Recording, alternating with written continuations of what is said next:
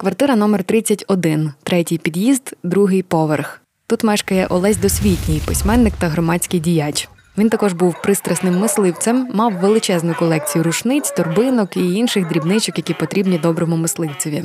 Цей факт і зіграв проти нього. Під час обшуків квартири знайшли зброю, мисливську зброю, розвішену по стінах. Формально саме за це його арештували.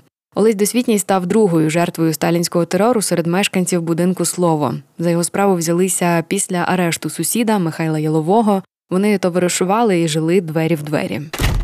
Власне, у справі досвітнього було мало відмінностей від справи Ялового. Все ті ж звинувачення, приналежність до української контрреволюційної організації, яка намагалась повалити радянську владу. Але це був не перший арешт письменника. Повернімося у 1916-й. У розпал Першої світової 25-річний Олесь Досвітній працював в штабі писарем, паралельно підбурював солдатів на революційні протести проти тодішньої влади. За цю підпільну сепаратистську діяльність його заарештували і засудили до розстрілу. У ніч перед розстрілом він тікає з під варти, пішки добирається з Вітебська до Харкова. Це на хвилиночку понад 800 кілометрів.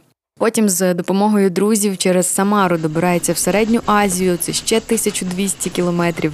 Звідти починається його нелегальний перехід кордону, і потім більше ніж 4-місячна мандрівка майже через весь Китай із заходу на схід. Це майже 9 тисяч кілометрів.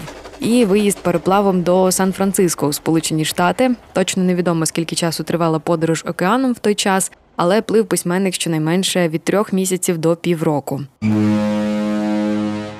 Безпосередні враження і спостереження від такої карколомної, багатої на події поїздки стали основою для так званих східних оповідань, повістей та роману.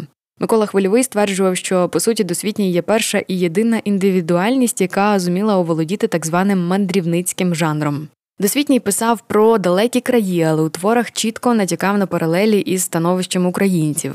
На цьому й хотілося б зупинитися детальніше. Наприклад, у повісті Алай розповідається про арешт і втечу військового писаря. Герой був готовий загинути за революцію, та через певний час він опиняється в середній Азії в теперішньому Киргизстані. Із щирим захопленням він сприймає киргизькі пейзажі, розлоги, соковиті степи, високі гори, в яких температура і погода змінюються майже миттєво. Не може не приваблювати його і надзвичайна гостинність киргизів, які готові пожертвувати для гостя усе найкраще і найдорожче. Головний персонаж, а отже, й автор не ставляться вороже до місцевого світу через незнання його, а навпаки, намагаються пізнати його у всій неповторності та природності побуту, способу життя, моралі, ставлення до інших. І цим вони суттєво відрізняються від російського чиновництва міських обивателів росіян, які втілюють свою імперську політику, відтак не сприймають киргизької культури та світогляду. Головний герой бачить, що в Азії росіяни нехтують мовами тих, хто їм підлеглий, і одразу ж у борця за українське відродження Олеся Досвітнього та його персонажа зроджується аналогія між становищем киргизів та українців.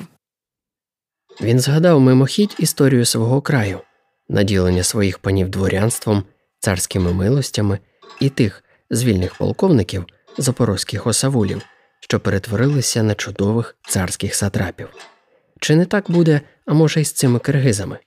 Чи не однаково царат їх голубить, утворює своїх агентів?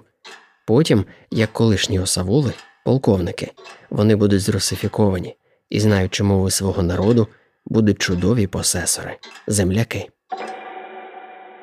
Проте герой Олеся Досвітнього підсвідомо розуміє суттєву відмінність суспільних інститутів між особистісних взаємин українців, інших європейців та тюркомовних націй Азії. Особливо наочно він це бачить, коли зазнає краху його революційна проповідь серед степових кочівників киргизів.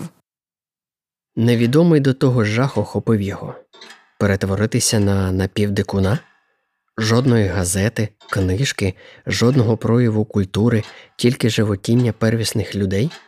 Його істоту пройняв мороз. Чи не однаково, що бути десь у тюрмі? Він почав порівнювати ці два перспективні животіння та думки плуталися з підсвідомим прагненням жити, відчувати себе людиною, скільки сили є боротися з тими, що користуються з надбаних багатств культури, задушуючи других, бажання бути хоч винтиком до великого визволення людства з ярма випадкових узурпаторів і створення умов для цих півдикунів, мати частку культури, двигуна розвитку людськості. Наступним твором, у якому Олесь Досвітній продовжує розвиток тюркської тематики, стала повість Гюлле. У творі відтворюються світогляд, історія, релігійні переконання, побут уйгурів тюркського народу, який був насильно включений до складу Китаю і який не полишає прагнень до незалежності навіть сьогодні. Уперше Китай захопив території уйгурів та інших тюркських народів у 1759 році, назвавши новоутворену провінцію Синьцзян. Століття перебування під імперською владою не витравили національно-релігійної окремішності уйгурів мусульман, їх прагнення мати власну державу.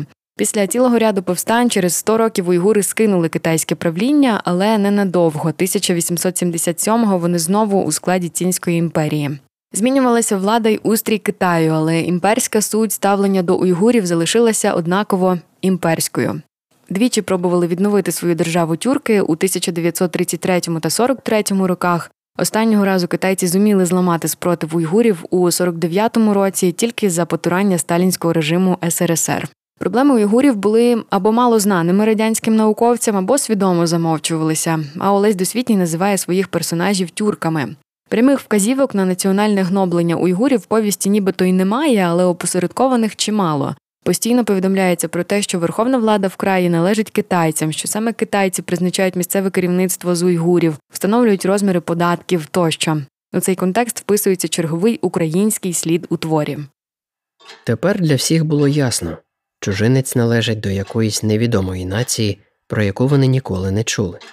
З чужинцевих пояснень вони зрозуміли, що це щось подібне до їхнього народу, що про нього теж, певне, в інших краях не знають, що чужинець є з тих людей, що ненавидять царя Руського, який є синонімом гніту, адже це він позбавив їхній народ волі. Вони дізналися, що цей юнак був проти царя і його чиновників, і що він мусив тікати звідти, щоб спекатися кари. Вони дізналися, що він заблудився у пустелі блукав майже місяць по горах та непролазних безкидах. Це ще раз доводить, що Олесь Досвітній до революції значно більше уваги приділяв звільненню від національного гноблення, ніж від соціального. Хоча письменник, очевидно, вкладав в уста свого літературного альтер-его власні думки, коли його герой стверджував, що він буде боротися проти різних форм залежності. Бог не залишив мусульманський народ одірваним від святих земель і свого благословення на кого випаде благодать небесна і кого освятить Хазрет, тому вже не треба страждати цілий вік бажанням про зіарат великого пророка. Священний хаджі їде по всіх землях, що їх посідають китайці, уруси тощо, щоб кинути в їхні серця промінь радості, надії на визволення з під ярма чужинців.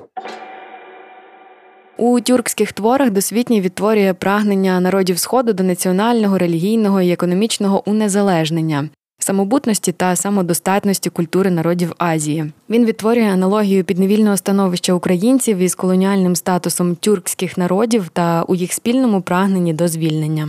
У цих творах і не лише досвітній намагався висловити свою громадянську позицію. Повісті навіть виходили друком у кінці 20-х, але арешт, про який ми говорили на початку 30-х, таки не забарився.